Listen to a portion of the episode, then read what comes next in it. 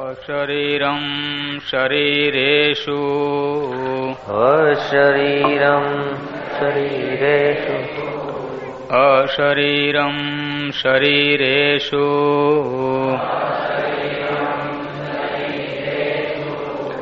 अनवस्थेष्वस्थितम्।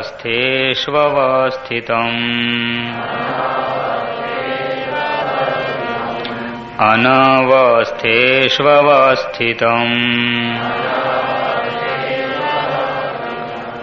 महान्तं विभुमात्मानम्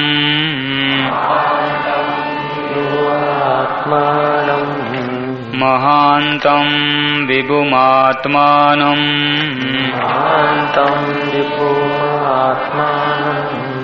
महान्तं विभुमात्मानम् मत्वा न शोचति। मत्वा धीरो न शोचति। मत्वा धीरो न शोचति।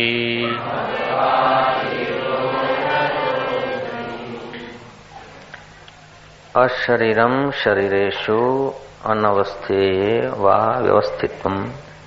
महंतम विभूमात्मान मत्वा धीरो न शोचती। जो शरीर में शरीर रहित, अनित्यों में नित्य रूप है, उस महान सर्वव्यापक आत्मा को जानकर बुद्धिमान शोक नहीं करता। ये कठोपनिषद का प्रथम अध्याय है द्वितीय वल्ली है और बाईसवा श्लोक है। आज हम कठोपनिषद पर विचार करेंगे। नचिकेता, यमपुरी में गए हैं, यमराज ने तीन वरदान दिए हैं। पहला वरदान उन्होंने स्वीकार किया है, पिता के पास वापस जाऊँ। दूसरा वरदान पंचाग्नि का लिया है। तीसरे वरदान में ब्रह्म विद्या मांगी है, नचिकेता ने। यमराज कहते हैं कि ब्रह्म विद्या मत मांग, आत्मज्ञान मत मांग और कुछ मांग ले।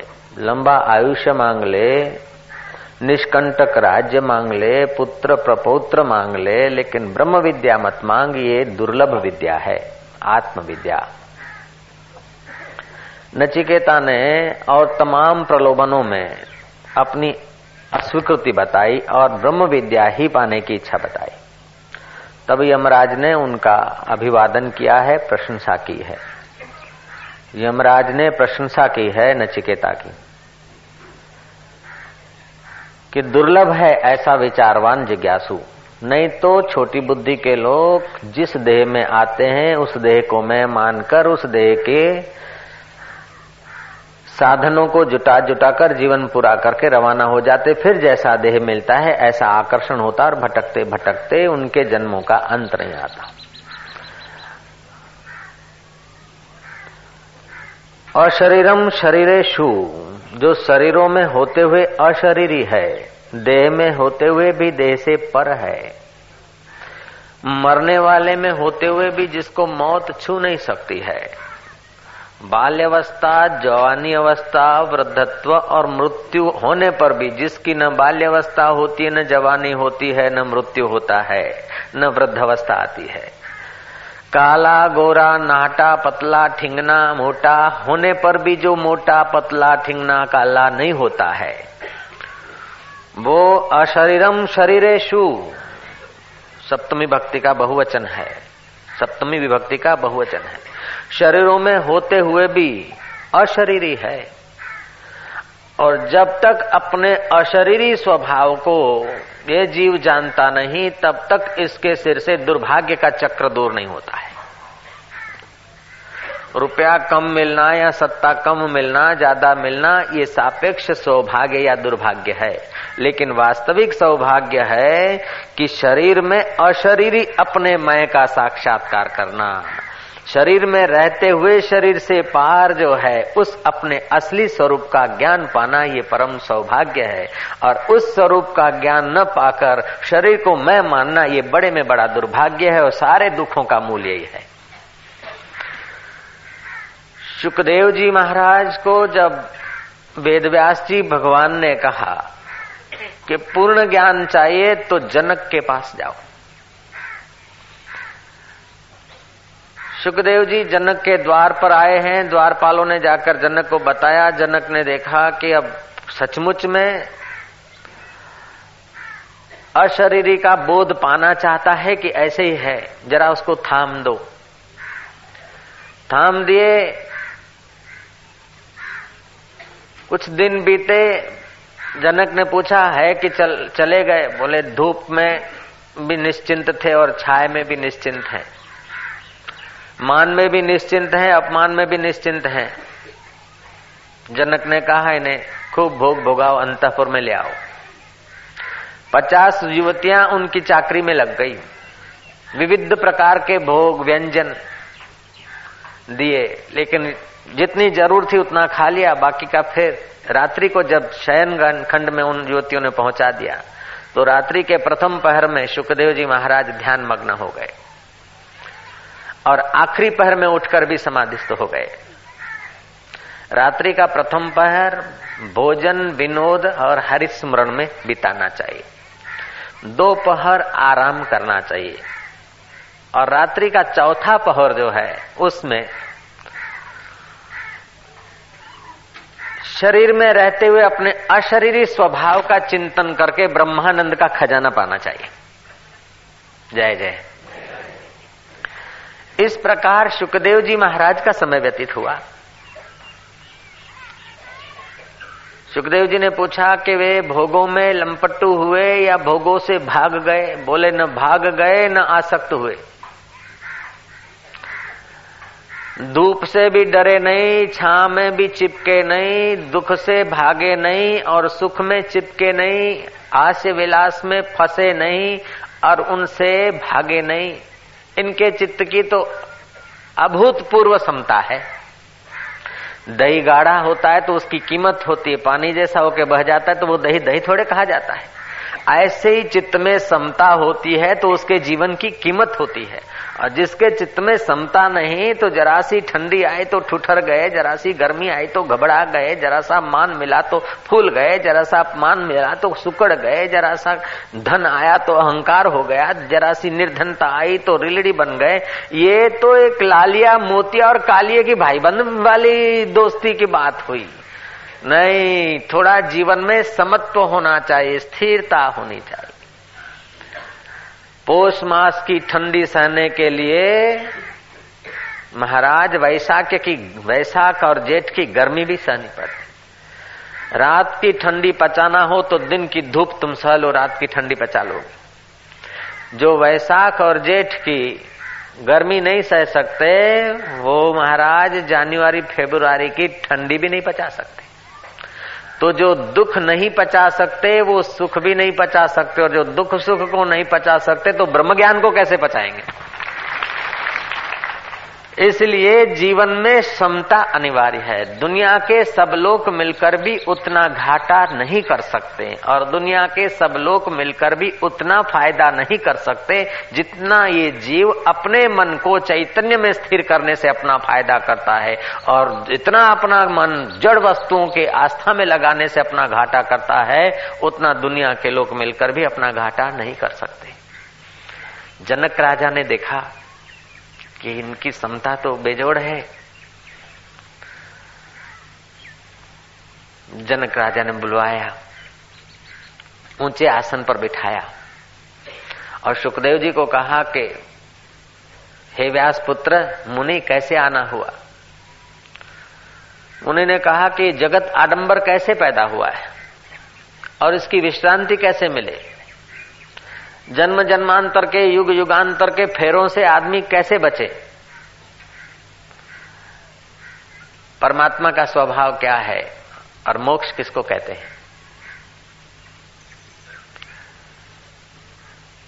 शरीर में रहते हुए जो अशरीरी है, विषम मन के संकल्प विकल्प होने पर भी जो ज्यो का त्यों है, शरीर की विषम अवस्थाएँ आने पर भी जिसकी अवस्था वैसे की वैसे, जो वैसे का वैसा है। अवस्थाएँ शरीर की होती है, फिर भी जो अशरीरी है। अवस्थाएँ मन की बदलती है, फिर भी वो मन से परे है। बुद्धि के निर्णय और अवस्थाएँ बदलती है, फिर भी उससे जो परे है। शरीर में रहते हुए जो अशरीरी है, विषम में रहते हुए भी जो सम है। और मुनि कुमार उस समता में तो तुम हो। केवल तुम्हें संदेह हो गया कि मुझे ज्ञान नहीं हुआ। मुझसे भगवान दूर है। हकीकत में तुम और भगवान दो वस्तु नहीं हो सकता है। तुम और पर ब्रह्म परमात्मा दो वस्तु नहीं हो सकता है। तुम जब देह को मानते हो, मैं तब परमात्मा अलग हो जाता है, ऐसा लगता है। वास्तव में तुम अगर देह की भ्रमणा छोड़ दो, देह के वस्त्रों को मैं मानने की भूल छोड़ दो तो तुम्हारा स्वरूप वही है, नहीं तो यक्ष का देह मिले, गंधर्व का, किन्नर का, असुर का, पुत्र का, पत्नी का, सेठ का, नौकर का अनेक अनेक देह मिलेंगे और जिस समय जो देह मिलेगा, साढ़े पाँच फीट का, साढ़े तीन हाथ का, उस देह को ये विदेही मैं मानने की गलती करता रहेगा। अपने से बड़े को देखकर सुकड़ान आती है, अपने से छोटे को देखकर अहंकार आता है, अपने से बराबरी वाले को देखकर स्पर्धा आती है। और ये सब दोष तब आता है जब देह को मैं मानने की गलती होती है। जो देह को मैं मानकर, परिवार को और वस्तुओं को मेरा मानकर सुखी रहने के लिए यत्न करता है, वो समझो आकाश में बात बिड़ाकर कुछ माल सामान चाहता है। देह को मैं मानकर कुटुंबी परिवार और समाज की तुच्छ वस्तुओं को मेरा मानकर किसी ने आज तक इस बात में सफलता पाई नहीं। आज तक पृथ्वी पे ऐसा कोई माई का लाल नहीं हुआ जो इन वस्तुओं को पकड़ रखे थाम रखे। जो थामना है, उसको जो भूल जाता है। और जिसको बहने देना है, उसको जो रखने की कोशिश करता है। वो आदमी आत्महत्यारा है। जो देह जला लेना है, जिस देह को शमशान में ले जाना है, उस देह के लिए दिन रात परिश्रम करता है, भागादौड़ी करता है। और जो विदेही परमात्मा का ज्ञान पाकर सदा सदा के लिए मुक्त हो जाने का ज्ञान मिलता है, उस ज्ञान को जो पीठ देता है, उस बेचारे को खबर ही नहीं कि मैं अपना कितना अहित करता हूँ। हे सुखदेव जी महाराज, तुम्हारे चित्त की समता खबर देती है कि तुम विदेही आत्मा में विश्रांति पा चुके हो। यही ज्ञान है, यही समता है। जनक का सत्संग सुनकर सुखदेव जी के संदेह की निवृत्ति हो गई और सुखदेव जी ज्ञात ज्ञ हुए कि देह छता जेनी दशा वर्ते देहातीत, ते ज्ञानी ना चरणमा हो वंदन अगणित। देह हुआ छता, देह होते हुए भी विदेही आत्मा में विश्रांति की अवस्था को सुखदेव जी महाराज पाली। पार्वती जी तप करके भगवान शंकर को संतुष्ट किए थे। शिव जी प्रकट हुए, उनके दर्शन दिए और शिव जी ने पार्वती के साथ विवाह करने का स्वीकार कर लिया। शिव जी अंतर्धान हो गए, इतने में थोड़े दूर किसी तालाब में कोई ग्राह ने बच्चे को पकड़ा हो और बच्चा चिल्लाता हो, ऐसा आवाज़ आया। पार्वती ने गौर से सुना तो एक बच्चा बड़ी दयनीय स्थिति में घिरा गया है। मुझे बचाओ, मेरा कोई नहीं, मुझे बचाओ, चीख रहा है, आक्रांत कर रहा है। पार्वती का हृदय द्रव्यता से द्रविभूत हो गया। पार्वती जी वहाँ गई। देखती तो सुकुमार एक बालक है और उसका पैर ग्रह ने पकड़ रखा है और घसीटता हुआ ले जा रहा है। बालक कहता, मेरा दुनिया में कोई नहीं। मेरा न माता है, न पिता है, न कोई मित्र है, न कोई शत्रु है, मेरा दुनिया में कोई नहीं, मुझे बचाओ बचाओ बचाओ बचाओ। पार्वती कहती है कि हे ग्रह, हे मगर देव, इस बच्चे को छोड़ दे। मगर ने कहा कि दिन के छठे भाग में जो मुझे आ प्राप्त हो, उसको मुझे अपना आहार समझकर स्वीकार करना है। ऐसी मेरी नियति, नीति है। और ब्रह्मा जी ने मुझे दिन के छठे भाग में ये बालक भेजा है अब मैं इसको क्यों छोड़ूँगा? हे ग्रह तो इसे छोड़ दे इसके बदले में तुझे जो चाहिए वो दे, दे दूँ। ग्रह ने कहा तुमने जो तप करके वरदान मांगा और शिव जी को प्रसन्न किया वो तप का फल अगर देती है तो मैं बच्चे को छोड़ सकता हूँ अन्यथा नहीं। पार्वती ने कहा ये क्या बात करते हो? इसी जन्म का तप नहीं कई जन्मों का तप मैं तुझे अर्पण करने को तैयार हूँ। इस बच्चे को छोड़ दे। केवल इस अरण्य में बैठकर तप किया वो नहीं, लेकिन इस जीवन में जो भी कुछ किया और अगले जीवन का भी जो कुछ तप है पुण्य, वो मैं सब तेरे को देने को तैयार हूँ, इस बालक को छोड़ दे। रहा कहता है कि सोच लो, आवेश में आकर संकल्प मत करो। बोले, मैं सोच लिया।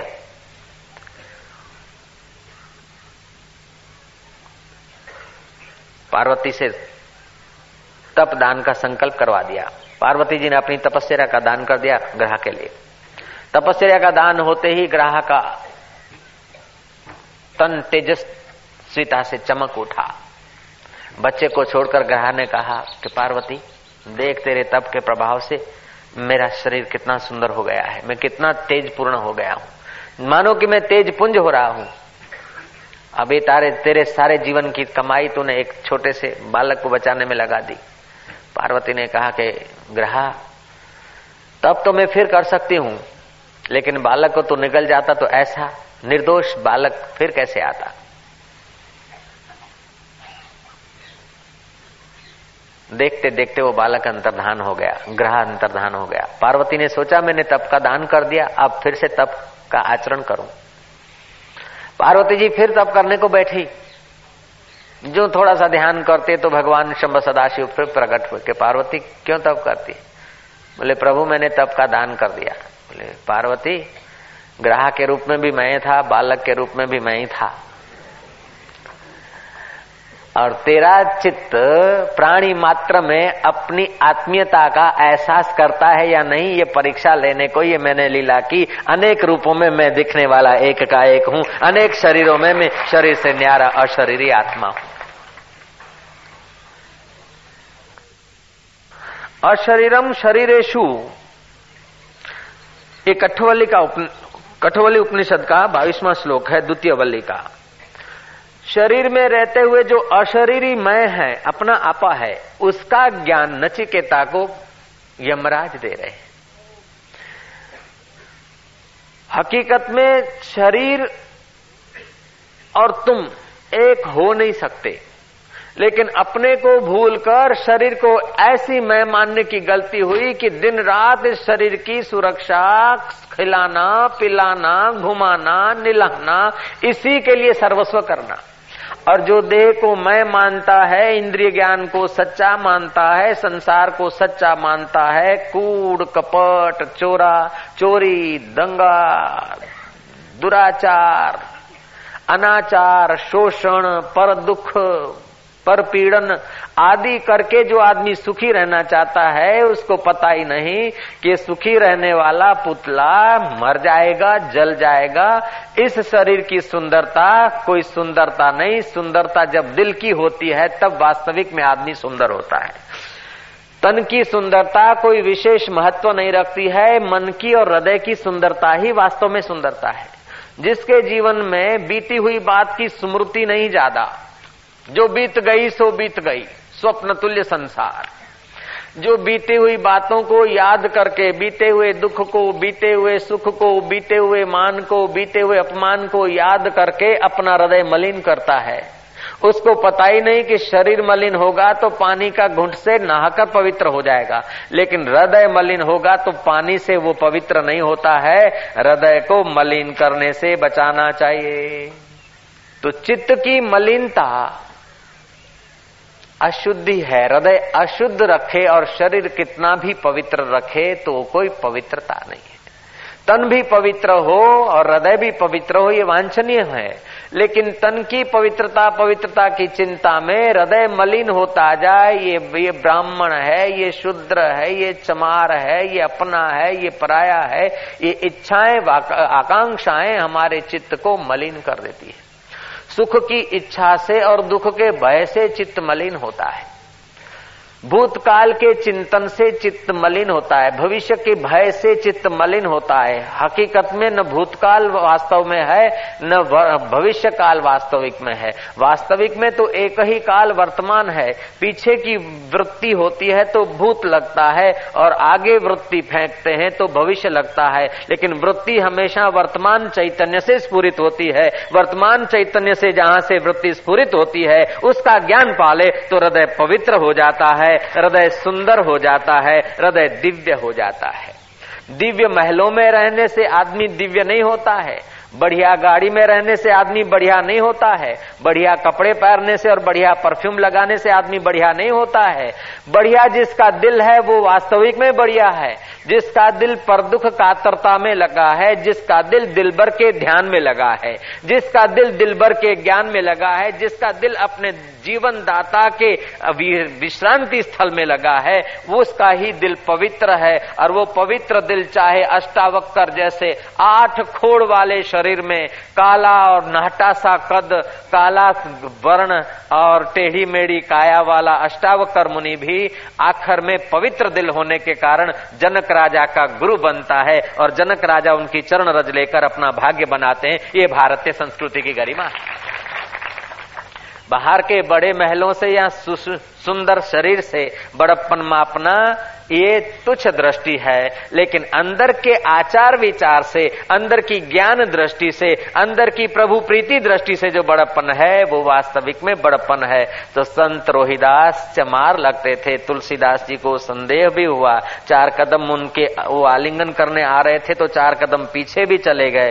लेकिन जब संत रोहिदास के रक्त वाले हाथ जामे को लगे और जामा धोने के लिए शिष्य ने जामा चूसा और उसको दिव्य ज्ञान प्राप्त हुआ तो तुलसीदास को लगा के चतुराई चूल्हे पड़ी। पूर्व पड़ो आचार। तुलसी, हरि भजन बिन चारो, वर्ण चमार, सियावर रामचंद्र की जय। हरि का भजन चित्त में नहीं है आत्म प्रसाद नहीं है तो चारण चारो वर्ण चमार है, ऐसा तुलसीदास जी महाराज ने कहा। फिर तुलसीदास जी की इच्छा हुई कि ऐसे परम वैष्णव को, परम भक्त को मिलने जाना चाहिए। अब तो वो क्या भेटे, मैं उनको भेटूं। चाहे कैसे भी वस्त्रों में हो, कैसे भी काम में हो लगे हुए। लेकिन अब जाकर उनसे मिलो। तुलसीदास जी फिर रोहिदास से मिलने को आए। और तुलसीदास जी ने कहा कि मुझे आपसे बहुत मिलने की इच्छा हुई। आओ, मिलो। रोहिदास कहते हैं कि अब वो मज़ा गई। पहले स्वाभाविक था और अब अगर मैं मिलूँगा तो मैं मिलूँगा। पहले मैं नहीं था, वो था, उसलिए मज़ा था। वो बिलाड़ा, मैं मैं करता है ना, खरपा लगता है, तब वो छोड़ता है। ऐसे ही ज्ञान का अथवा प्रेम का, तूफ़ान का खरपा लग जाए, तब ये जीव की मैं मिटती है। और जब ये जीव की परिचिनता मय मिटती है तो जीव अपने शुद्ध मय का साक्षात्कार करता है। जो शुद्ध मय का इस जीव को ज्ञान होता है, त्यों अशुद्ध मय का आग्रह कम होता जाता है। जितना अशुद्ध मय का आग्रह है, उतना वो मूर्ख है। और जितना शुद्ध मय का आग्रह है, उतना वो विद्वान है। जितना शुद्ध मय में विश्रांति है, उतना वो निर्भीक है, सुखी है, आनंदित है, प्रसन्न है, महान है, पवित्र है। जितना शुद्ध मय में विश्रांति है और जितना अशुद्ध मय में स्थिति है, उतना वो चाहे कितना सुंदर हो, कितना रूपवान हो, कितना धनवान हो, लेकिन उसके चित्त में तो चगडोल की नाई पूर्व के चढ़ाव, उतार, थपेड़े लगते रहेंगे, जैसे सागर की लहरें चालू ही रहती है, ऐसे उसके चित्त की चिंताएँ, भय, शोक घृणा आदि दोष उसके चित्त में रहेंगे। दिन भर में न जाने चित्त में कई बार कितने ही तरंग उठते हैं। क्यों? कि चित्त में उस चैतन्य का ज्ञान नहीं। उस चैतन्य के लिए प्यार नहीं, उस चैतन्य में विश्रांति दिलाने वाले संतों का सहवास नहीं। इसलिए इस जीव को बेचारे को ज़िंदगी भर मजदूरी करने के बाद भी अंत में देखो तो कुछ नहीं हाथ लगता है। जिस बॉडी को वाइन पिलाया और मांस मदिरा खिलाकर अट्टा कट्टा किया, उस अभागे आदमी को पता ही नहीं चलता कि आखिर जलाने के लिए मुर्दा जा रहा है। जिस बॉडी को जलाना है, उसी को तू विलास करा के अपना अंतकरण मलिन क्यों करता है? तुझे अगर सच्चा आनंद चाहिए तो दिलें तस्वीरें हैं यार, जबकि गर्दन झुका ली और मुलाकात कर ली। आनंद का खजाना तेरे दिल में दिल भर का माल पड़ा है। उधर तो देख, ए बोतल की शराब पिलाने वाले, बोतल की शराब, धन की शराब, सत्ता की शराब, रूप की शराब, लावण की शराब कपड़ों की शराब, परफ्यूम की शराब, ये सारी शराबें जीव को गुमराह करती है। अब ये शराब पीने की आदत ही है तो एक बार राम नाम की शराब पी ले, तेरा बेड़ा पार हो जाएगा। जाम पर जाम पीने से क्या फ़ायदा? रात बीती, सुबह को उतर जाएगी। तू फकीरों की प्यालियाँ पी ले, तेरी सारी ज़िंदगी सुधर जाएगी सुधर जाएगी। और फकीरों की प्यालियाँ कौन सी है? फकीर का मतलब भिखमंगा नहीं। फकीर का मतलब मंत, मठ, गादीधारी नहीं। फकीर का मतलब है जिसने अपने निज स्वभाव के साक्षात्कार में संदेह रहित स्थिति प्राप्त की हो। संशय सबको खात है, संशय सबका पीर, संशय की जो फाकी करे उसका नाम फकीर। बिखनम मंगे का नाम फकीर नहीं, पलायनवादी का नाम फकीर नहीं, विलासी व्यक्ति का नाम फकीर नहीं, अथवा जो एक दूसरे पर आरोप रखने की कला कुशलता में है, उनका नाम फकीर नहीं या उनका नाम समाज सुधारक नहीं। समाज सुधारक तो वही है, जिसने अपने चित्त को परम सुधार जगह में पहुँचा दिया है। फिर उसके होने मात्र से ही समाज का कुछ न कुछ कल्याण होता ही रहता है। जो समाज सुधारने को निकल पड़ते हैं, उन विचारों को पता नहीं कि समाज सुधारने के पहले तुम अपने जरा मन को सुधारो, लाला। तुम्हारा मन नहीं सुधरा तो तुम्हारे द्वारा समाज सुधरेगा नहीं। केवल सूचनाएँ मिलेगी समाज को, समाज सुधर नहीं सकता। जिन महापुरुषों ने अपने चित्त को सुधार दिया, अपने चित्त को उस फकीरी नशे में सराबोर कर दिया, फिर उनको छूकर जो हवाएँ जाती है, वो भी कुछ तसल्ली फैलाती है। उनको छूकर जो श्वासोश्वास कहीं जाता है, वो भी कुछ पुण्याई पैदा कर देता है। लेकिन जिसका चित्त देह अभिमान से आक्रांत है, जिसका चित्त शोषण से भरा है, जीव विज्ञान के ज्ञाताओं ने रिसर्च करके ज़ाहिर कर दिया कि एक घन मिलीमीटर ब्लड में आसुरी संपदा से ईर्षा से, भय से, क्रोध से, चिंता से जो चकनाचूर है, ऐसे व्यक्तियों की निगाह पड़ती है तो एक घन मिलीमीटर ब्लड में 1500 जैसे श्वेतकण नाश हो जाते हैं। लेकिन जो फकीरी मस्ती में झूमते हैं, जिसने, जिन्होंने अपना चित्त सुंदर, परम सुंदर चैतन्य के रंग से रंग डाला है, ऐसे जो महापुरुष हैं, उनकी निगाह पड़ती है तो उनकी दृष्टि के वेव्स जब हम पर पड़ते हैं तो एक घन मिलीमीटर ब्लड में 1600 जैसे श्वेत कण तैयार हो जाते हैं, जो प्रसन्नता के, आरोग्यता के सहायक होते हैं। तो ऐसे फकीर जब मिलते हैं तो ये कठवल्ली उपनिषद की महिमा का पता चलता है यमराज ने नचिकेता को बोला कि राज्य मांग ले, सौ वर्ष का राज्य और आयुष्य मांग ले। बोले, आयुष्य हो और राज्य हो, पुत्र मरेगा तो दुख होगा। बोले, पुत्र भी नहीं मरेगा, पुत्र नहीं मरेगा, आज्ञाकारी नहीं होगा तो वरी दुख होगा नहीं यार।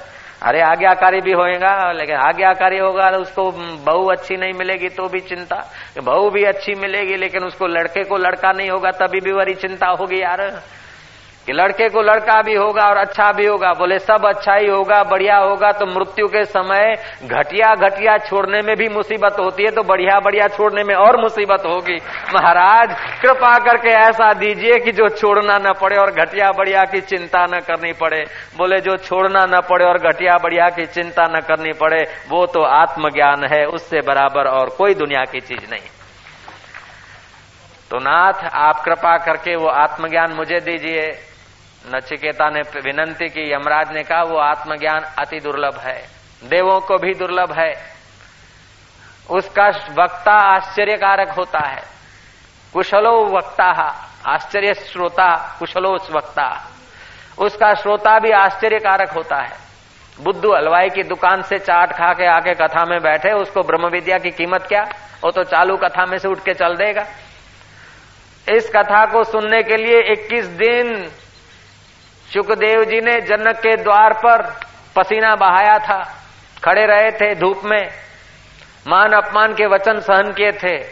अरे, हज़ारों जन्म में घोड़े गधे होकर चाबुक खाए और गालियाँ सही तो ब्रह्म ज्ञान के लिए अगर थोड़ा सा नौकरों का मान अपमान सह लिया और जनक की मुलाकात हुई तो सौदा सस्ता है। क्या घाटा है भैया? इक्कीस दिन द्वारपालों ने अलग अलग जगह पर रोक रखा जनक के कहने से। फिर भी सुखदेव भगा नहीं। यहाँ तो चलो, शाक लेती आई ठपका देता ही है। पहले फैबा गई शाक ले के, सारू शाक लेती है इसने ठपको देती है अहमदाबाद जाके आएँगे और जरा आश्रम में सलाम भी मार के आएँगे, प्रोग्राम की बात भी करके आएँगे। चलो। ऐसा नहीं होता है, लाला। सितर सितर दिन गुरुओं के द्वार पर जंगल में रहे थे। चालीस दिन तो गुरुदेव के दर्शन नहीं हुए। चालीस दिन के बाद साई लीलाशा के दर्शन हुए। और तीस दिन फिर वहाँ रहे, बाद में फिर आए, फिर गए। ऐसे करते करते रंग लागत लागत लागत है, भय भागत भागत भागत है।